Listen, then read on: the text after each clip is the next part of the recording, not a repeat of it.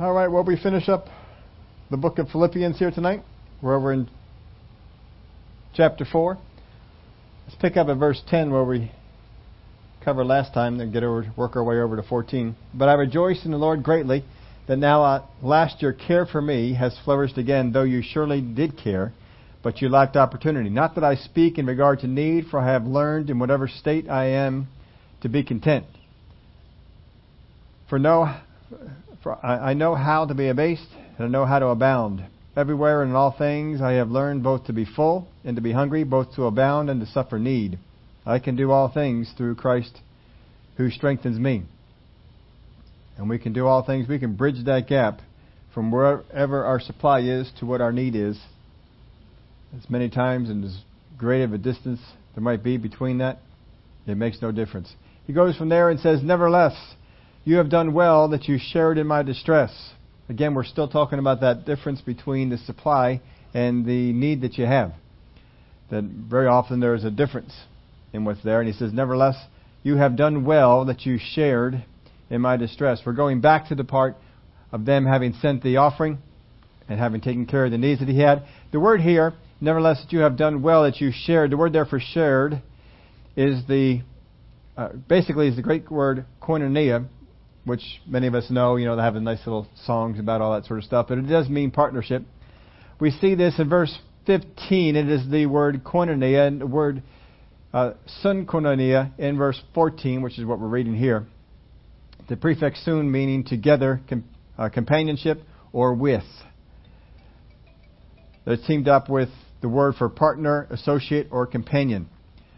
So you have done well that you shared. He's actually saying that they've they've come alongside and have become partners with Paul in what he's doing there. Nevertheless, you have done well that you shared in my distress. The word here for distress is the word that is often used for tribulation.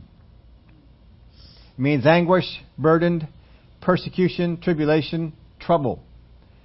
So basically, you have shared in my troubles, the things that were going on with, with him. And of course, we know the troubles that Paul has in ministry. There's a lot of them that he runs into. And he says that they have shared in these things. And I'm not, they're not with Paul, but he still says, Nevertheless, you have done well that you have shared in my distress. Verse 15. Now you, you Philippians know also that in the beginning of the gospel, when I departed from Macedonia, no church shared with me. There's that word koinonia again. That's just without the word soon. They were not with him. No church shared with me concerning giving and receiving, but you only. So of all the churches that Paul has under his care, all the churches that he has been a part of sharing, all the churches that he has gone out and, and uh, sowed into, been the apostle of, of all the churches, this is the only one that helped him out. He says, You Philippians know also that in the beginning of the gospel, now what's he mean here by the beginning of the gospel?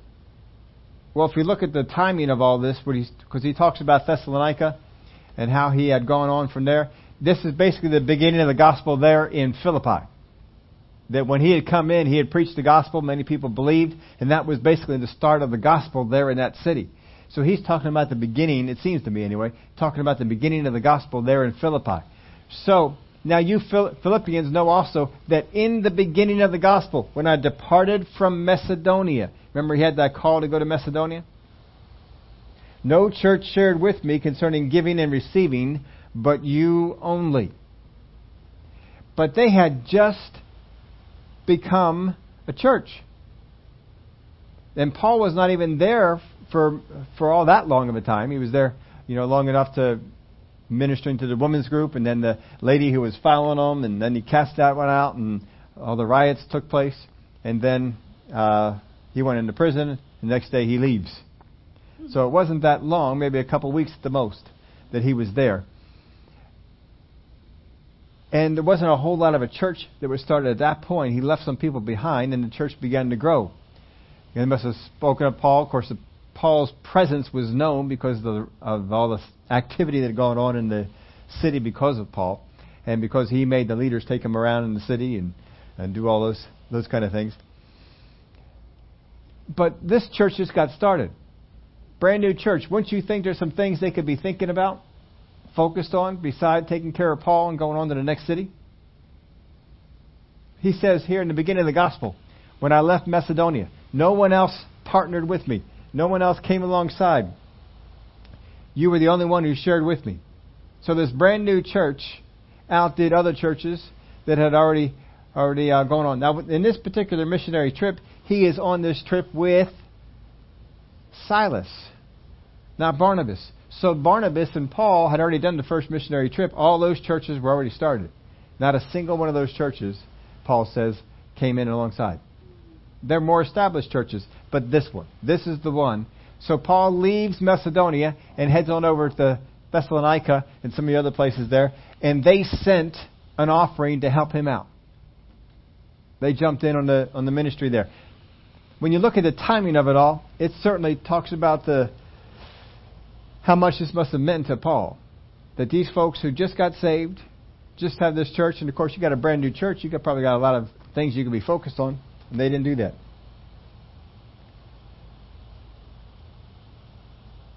I wanted to go over to the uh, book of Acts and go, go to verse 16 first. For even in Thessalonica you sent aid once and again for my necessities. So at least two times they sent aid. Sent it one time, of course. You know, it's it's harder to send aid back in these days because you got to give it to somebody, and then they have to traverse the roads and all the robbers and things like that that are along the way, and and and get there with the particular gift that you made. That's uh that's not easy. They did it once, they did it twice, at least, in a short period of time. Because how long was he over there in Thessalonica? So I thought it'd be fun for us to go over here to Acts chapter 17 and just read this again. Now, when they had passed through Amphipolis, Apollonia, they came to Thessalonica. This is after they had left Philippi, after they left Macedonia, where there was a synagogue of the Jews. Then Paul, as his custom was, went into them, and for three Sabbaths reasoned with them from the Scriptures. So three Sabbath days, uh, the rest of the week, it doesn't say that they were there, but there were three days, three Sabbath days, over the course of three weeks, that he was there in the synagogues when people would come in. This was his custom.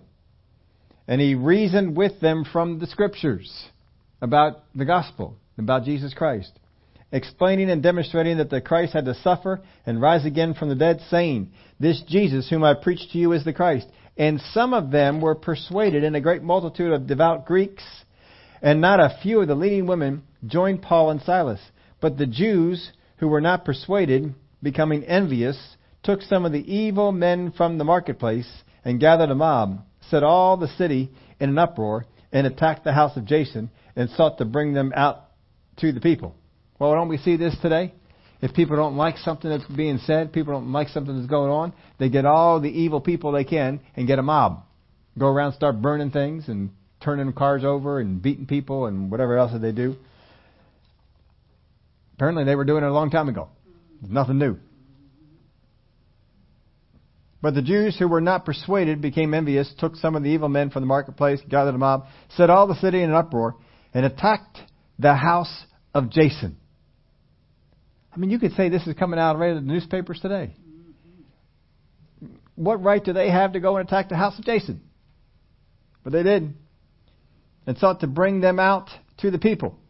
But when they did not find them, they dragged Jason and some brethren, the rulers to uh, uh, rulers of the city, crying out, "Those who have turned the world upside down have come here too.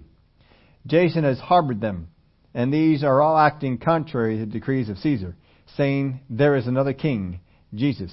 And they troubled the crowd and the rulers of the city when they heard these things. So when they had taken security from Jason and the rest, they let them go. Then the brethren immediately sent Paul and Silas away by night to Berea. When they arrived, they went into the synagogue of the Jews. These were more fair minded than those in Thessalonica, in that they received the word with all readiness and searched the scriptures daily to find out whether these things were so. So they didn't just hear the words on the Sabbath, but during the other days during the week, they were checking them out. Probably came back on the following Sabbath, had some questions, asked some questions. Therefore many of them believed, and also not a few of the Greeks, prominent women as well as men. Kind of sounds like the same happened before. But when the Jews from Thessalonica learned that the word of God was preached by Paul at Berea, they came there also and stirred up the crowd. Sounds just like today, doesn't it? Got to come from other cities over to this place and cause trouble there. A lot of the riots we saw in the last couple of years, how many of them they found out don't even live in the town? Just in there burning stuff and breaking glass and messing with people. Not even living there. They came there also and stirred up the crowds. Then immediately the brethren sent Paul away to go to the sea, but both Silas and Timothy remained there. So those who conducted Paul brought him to Athens and received a, command for Silas and Timothy to come to him with all speed. They departed. Now while Paul waited for them at Athens, his spirit was provoked within him when he saw the city was given over to idols. Therefore, he reasoned in the synagogue with the Jews and with the Gentile worshippers and in the marketplace daily with those who happened to be there. Now you go over to Thessalonica and you reason with the Jews and people get revival begins to happen, and then riots happen after a couple of weeks, and they kick you out of the city.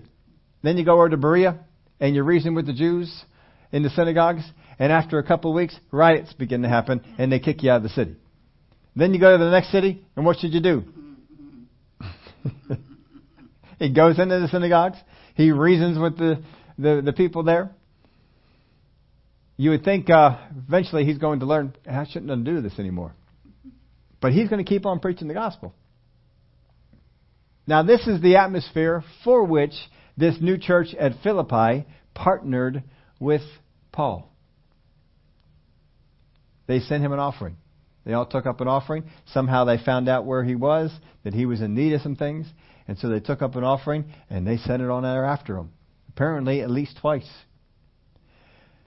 Now, here's the thing with this they aren't just writing a check and sending it off to him. Because if these people are so upset at the ministry of Paul that they would send people from Thessalonica out to Berea to follow after him and stir up trouble there, what do you think they would do to people that are financing them? Now we see that going on today. You know, if they if we don't like something that somebody does, well then letters are written to all the sponsors to drop this one, and if they don't, then you know, all all these kind of things are going to be threatened and and so forth. Well, it's probably happening back then as well. Threats could have been made, and if if only one church, one group, one city is supporting Paul, only one, it's not hard to figure that out. I mean, we can figure it out now. How much easier was it then? There wasn't a whole lot of things to focus on people talk. They find that out. So if you're in Philippi, you're thinking, these folks get nasty. If we jump in there with Paul, they may come over here to get us, stir up our city. But they still did it anyway. And Paul says, You shared in my distresses, my troubles. This is what he's probably referring to. Is when you got involved with me, you got involved with the trouble. And that trouble could come back and, and, and get you guys. But they did it once, they did it twice.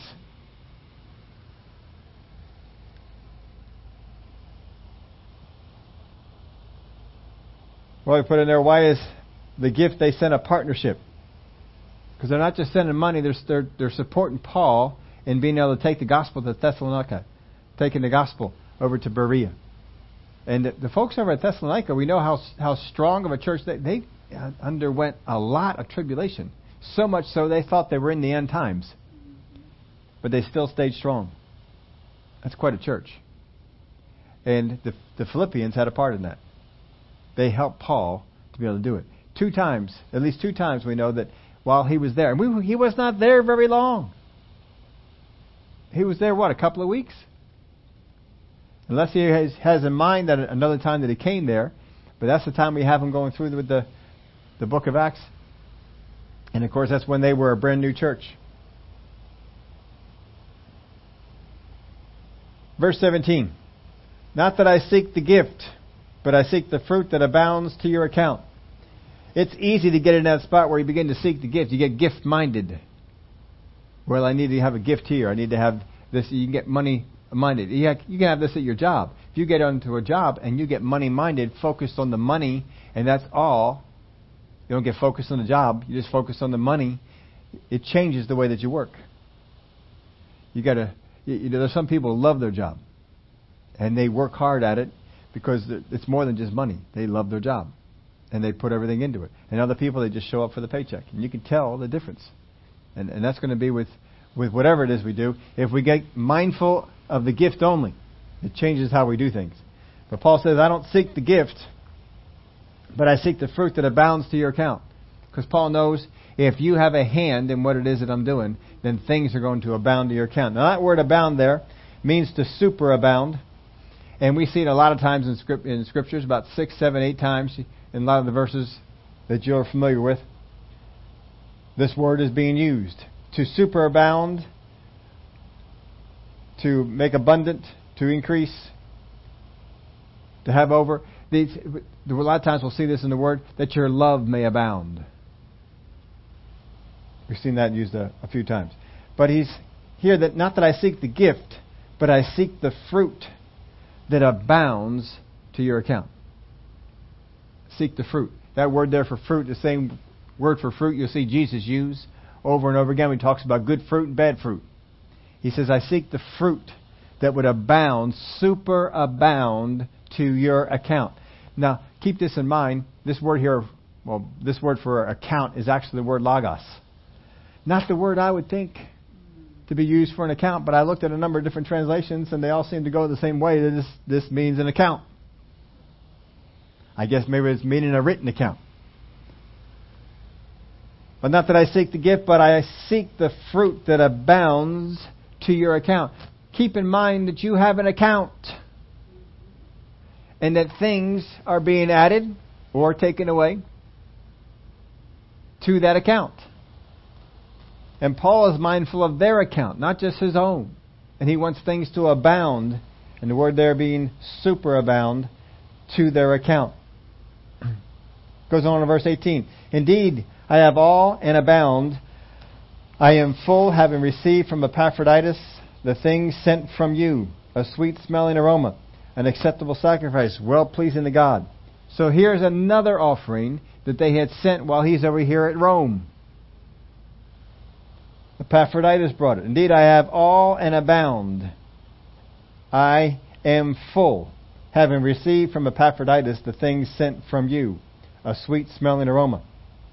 Now we saw that Paul had made reference to that they first had taken opportunity, then they didn't have opportunity for a while, and then an opportunity came and they took it. This is that opportunity that came up again.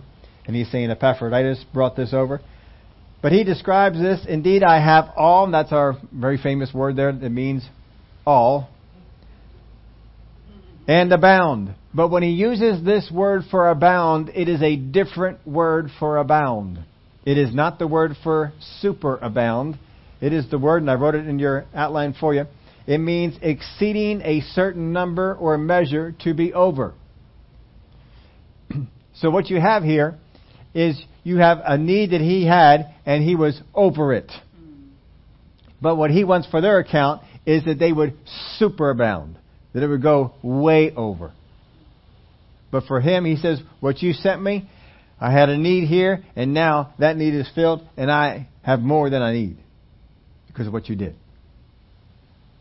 So he talks about abounding himself, but he wants them to superabound. Uses different words there.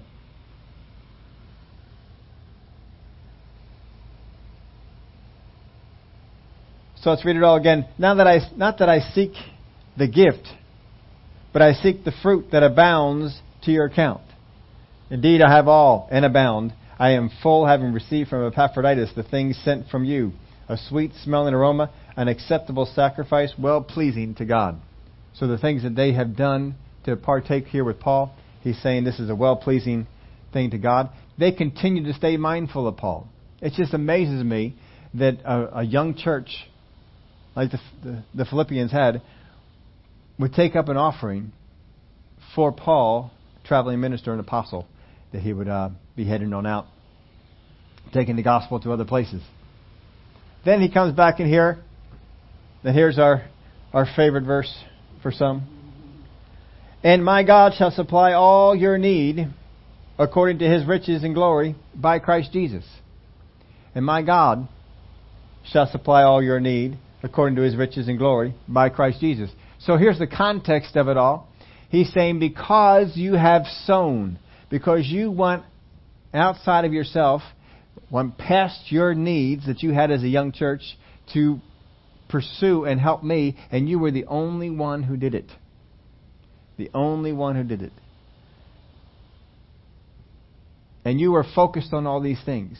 Didn't get focused on all this stuff. There was other things that they could have been looking to. Didn't focus on that. They focused on uh, on this. And it had to be God was speaking to them about it because no one else was coming along and Paul needed some help. And so God moved upon Philippi and probably moved upon other ones too, and they didn't listen. Or they were too caught up with other needs. But this one listened. Just amazes me. This is this young church that had done that.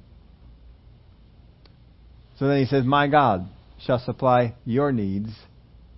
Now he's not talking about an individual here, he's talking about them as a group. My God shall supply, because their, offering was as a group. They took it up as a group and they sent it to him. This is from the church of Philippi. It wasn't from brother so and so or sister so and so. It was from from the, the church that was over there. That they have a part in it. So he talks about them having a part in the ministry, that things are uh, are coming a part or being a part of their account. And you know we do that here at the at the church. We get to send things off to um, to different ministries, and uh, still like to get that thing done where we can have our our web page done. Just have that uh, ministries think the different ones that we, we support. I've had this over here, carried it over with me for a couple of weeks. Haven't uh, haven't done it, but we uh, we send monies over to Rick Renner Ministries. Rick Renner, you know, he put up on the on on the Facebook. He says, uh, "Who?" Do you, um, he had a conversation with his staff. He says, "Who do you guys see that I am?" And he mentioned a couple of things. Do you see me as a as a Bible teacher? Do you see me as a pastor? Do you see me as a missionary to to Russia? Uh, anybody see that little post that he put up there on? Nobody saw that one. He put that up there, and you know, there's the super spiritual people putting things in. Oh, brother Rick, don't you be concerned with, about what other people think about you. Just go on. Yeah, it's ridiculous. He's just asking for some information, and I don't know why he needed it. He just was asking for it. So I went up there and I, I said, well, this is you know, this is how I see him. I know he is a pastor, but I don't get to see him in that role ever. I'm never in a place where I see him as a pastor. If he comes over here to the States, he's operating as a teacher. So I wrote on there, I said, I see you as a Bible teacher and an apostle to the country of Russia. Because that's what he's done. He has started many, many churches, uh, raised up many pastors.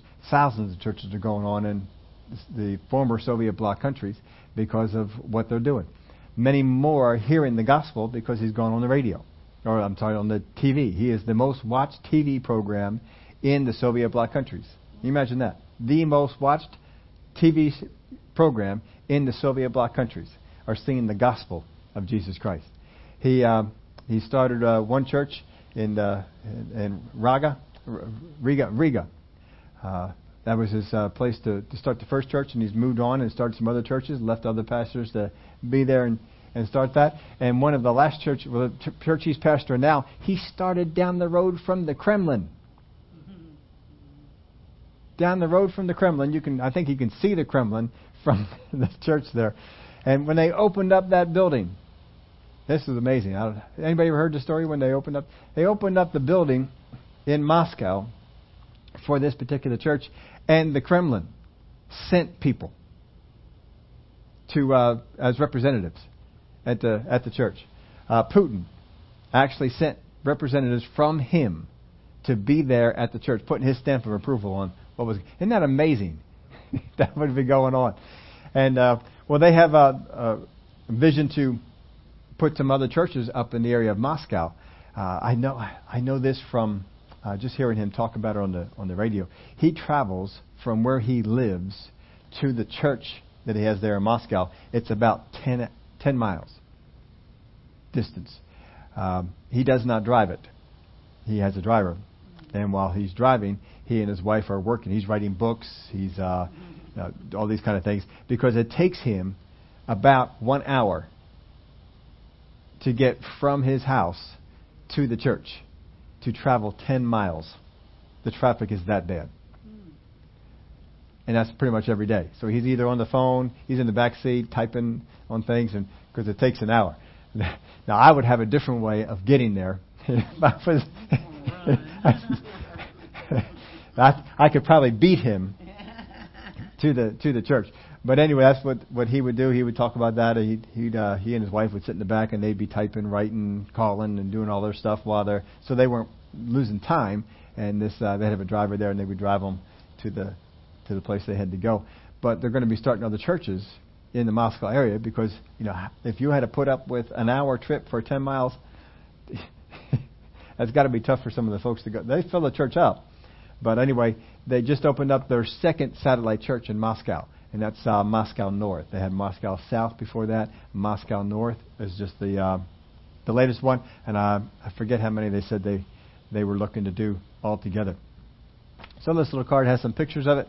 If you want to take a look at those, and if you want to do those uh, little scan things, it's got a little scan image. You can scan that in and and check out some more things on that. But you all have a part in that because we as a church collectively send them money to for the, the work that's going on in Russia. So when we all get to heaven, we get to have a, a hand.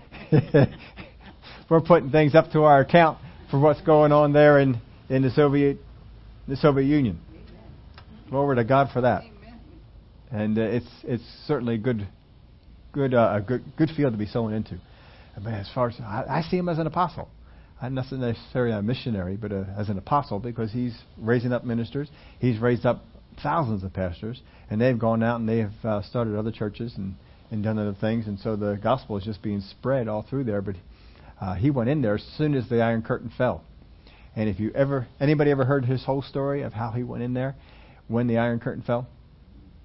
Oh, I tell you what, it is, it is quite the, the story to hear. Uh, the point of no return. If you want a good book to read, that's one of his books that he goes through, and he tells all the different stories that had gone on here. Uh, he, the encounters he had with the Russian mafia. Uh, some of them are kind of hair raising, and things that had gone on, and God preserved them through it.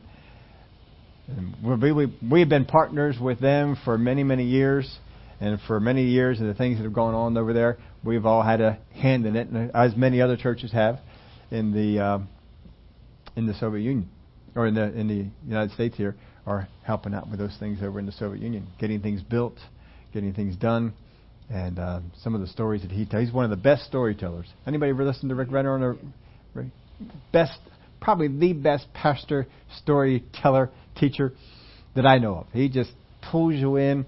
And if you go up on YouTube and look up some of his um, teachings that he has, you'll generally find they're an hour and a half to two hours long. He does not teach short uh, but you never mind it. It's uh, this, you've listened to it. Have you ever minded the? He's, he's long, and he shortens them up when he's here in the states. Because over there he he can go on a lot longer. I'm not so sure they can on Sundays anymore because they have multiple services, and you have to get one crowd out and get the next ones in.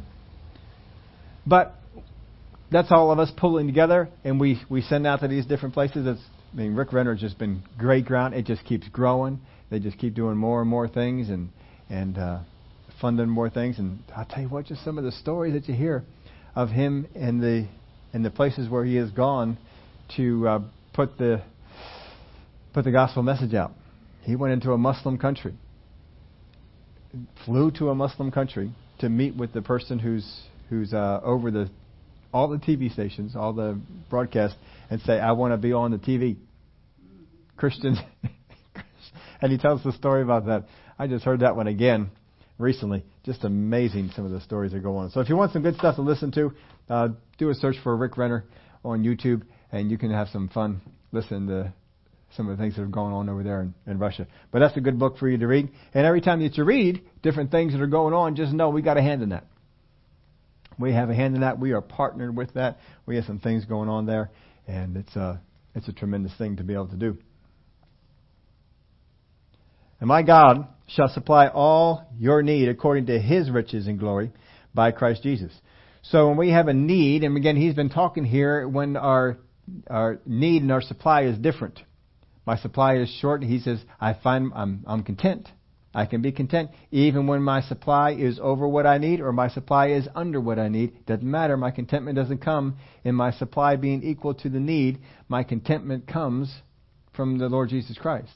That's where you got to learn how to have your contentment there, not from these other things. A lot of times we want our contentment to be when my uh, need is equal to my supply, and we're just going going along there. We we like that, or have a supply be greater than your than you need. We like that even better. but that's not what he's uh, he's talking about there. And my God shall supply all your need. So look to look to God. He said, but you see, the, the prerequisite was that they met needs before. They had met needs before. And as you step out and God speaks to you and says, send Paul some money, something along those lines, and you don't know that Paul has a need, you don't know what's going on with Paul. You don't know what's going on with this particular, but he just comes upon you and says, "Send so and so some some money." And uh, he just going out there and to and to do that. There's a there's a uh, story that uh, Brother Rick tells. It's just it's an outstanding story, and I recommend highly, even after I tell you this part of it, highly that you go hear him tell it himself, because he was building this um, this particular uh, church. I forget which church it was, but they had to excavate, excavate the whole area. As I said, it was about the area of a football field. There was so much peat moss in there that just to get down to where you were having some rock, they had to excavate all this peat moss and just truck it out of there. And they had to spend a lot of money just to make a hole in the ground. peat moss, of all things, and just a size of a football field. And they they spent I forget how much money. It was a lot of money they had to had to spend and the idea with the, the contract they had with the government, mean, this is not the United States. This is not here. The government allowed them to build on this property for a church. The, the Soviet Union government allowed them to build on this property for a church, but they gave them a time limit. You must have the church built, and I think it was a period of a year. If you don't, you forfeit the ground, you forfeit everything. Everything will be lost if you don't have it done in this particular time. And so they got all this done, and they used all their money that they had to build a hole in the ground. And they had nothing more left. And so they had to keep building. And the next stage that we're at, I believe they needed $200,000. $200,000 to come in. And he just was, he was, this is one of the ones he talks about worry. If you ever want to, if you look that up, Rick Renner, worry and uh, anxiety and stuff. He has a message does on this. He tells a story on it. And he does a much better job because he's just a phenomenal storyteller. Plus, he lived it. And he's over there and he's just consumed with worry. And his wife, you know, he said, Oh, Rick, just give it to the Lord. and he said, "Does just make him matter. just give it to the Lord. and he's just, you know, fussing with this whole thing. They're out at dinner with some people and he just uh, consumed with this need $200,000 that they had need of to come in. And just then, they got a phone call.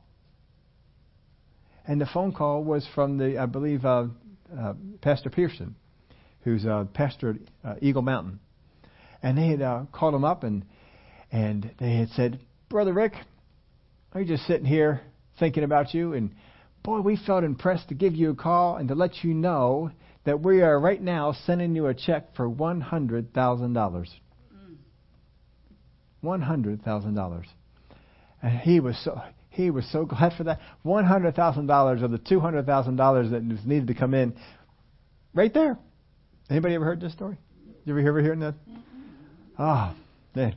So he um he was he was glad for a little while. He's sitting there at dinner and and uh $100,000 just came in. This is great. People partnered with them.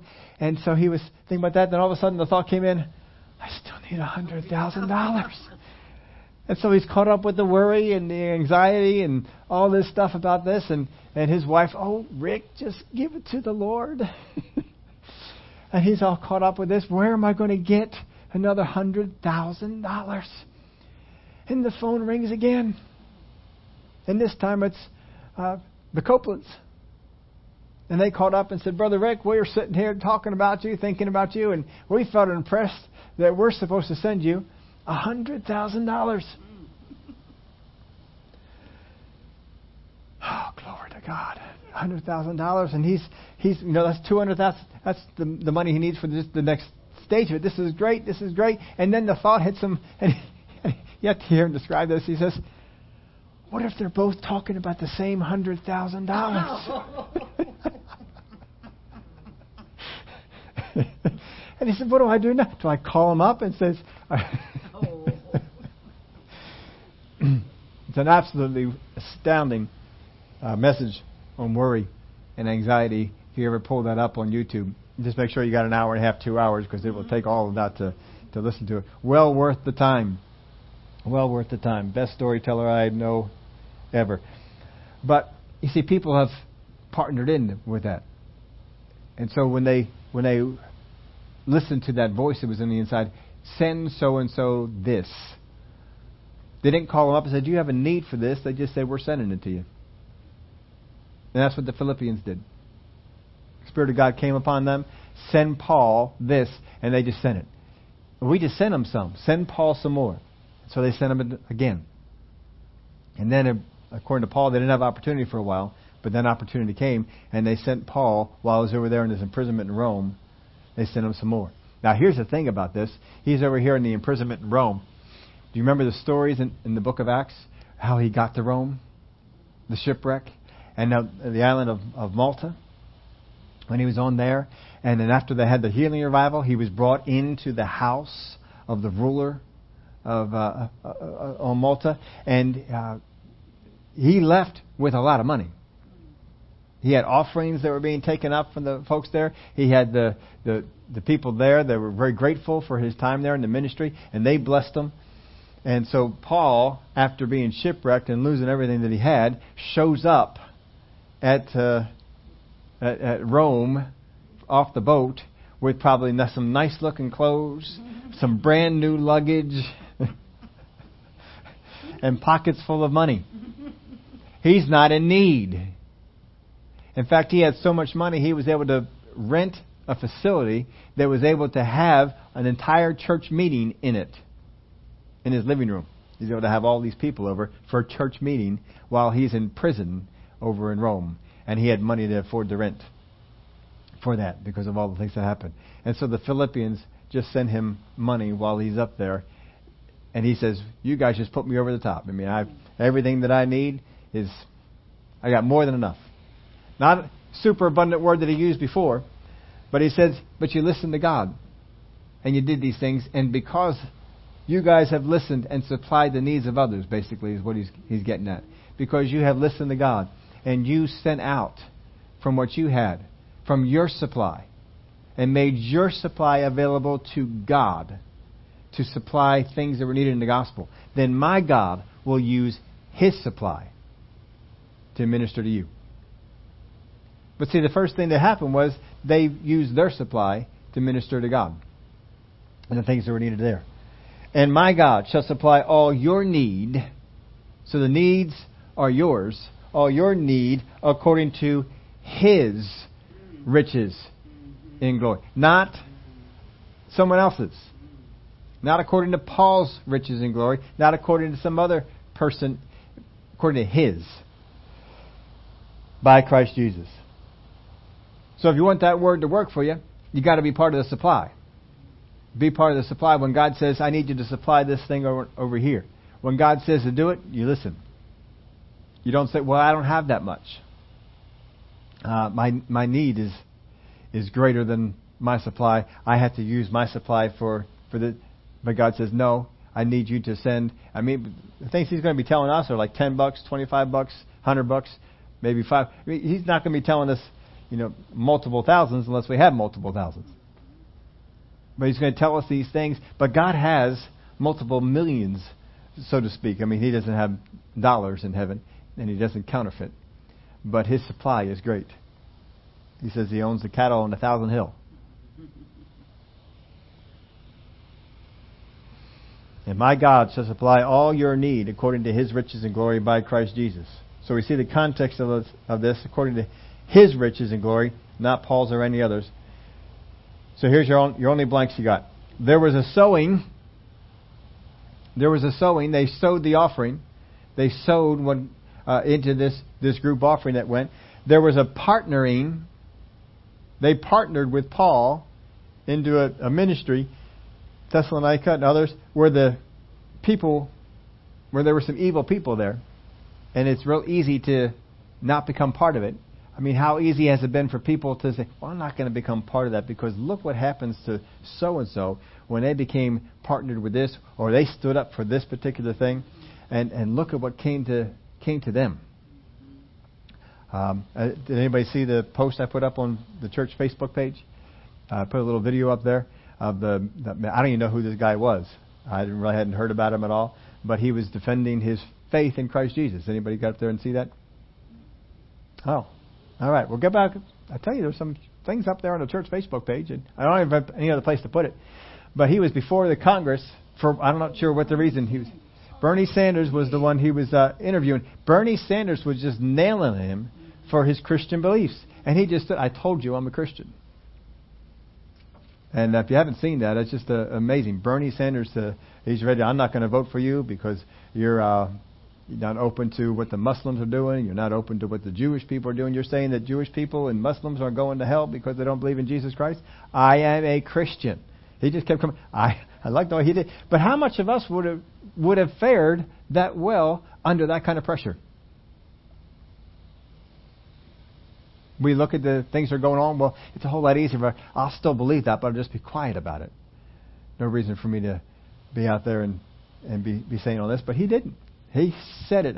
You saw the, the thing. How many times did he say, I am a Christian? I believe that Jesus Christ is the way. He kept saying that in front of Congress and wouldn't back off from the from that.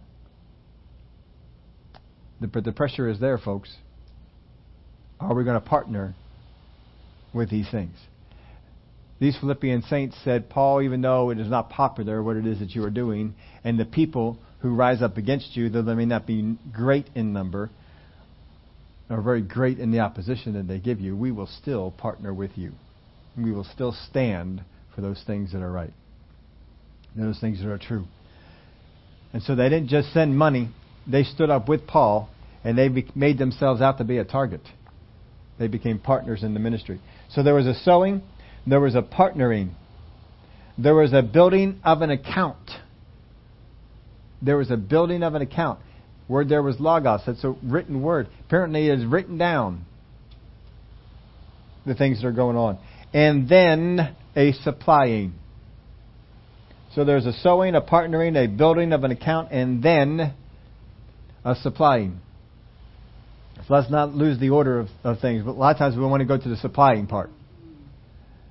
But we have we've skipped all the others. I'm not saying you all skipped all the. I'm just saying, you know, people who hang on to that verse will skip all the other things just to get to that good part. But when you have done the sowing, the partnering, building up an account, just know that my God shall supply your need according to His riches and glory. Don't sit around looking to looking to people. Look into that. Paul says, "I don't look for. I don't. I'm not looking for the gift. I'm not here. I'm not, that's not my um, mindset. I'm mind, my mindset is I want the fruit to go to your account. Verse 20 Now to our God and Father be glory forever and ever. Amen. Greet every saint in Christ Jesus. The brethren who are with me greet you. I don't know if this is what they do, but he says, you know, go around, find all them brethren that are out there, and greet them. Hey, Paul says hi. Paul says uh, hello. All the saints greet you but especially those who were of Caesar's household. Now think about this.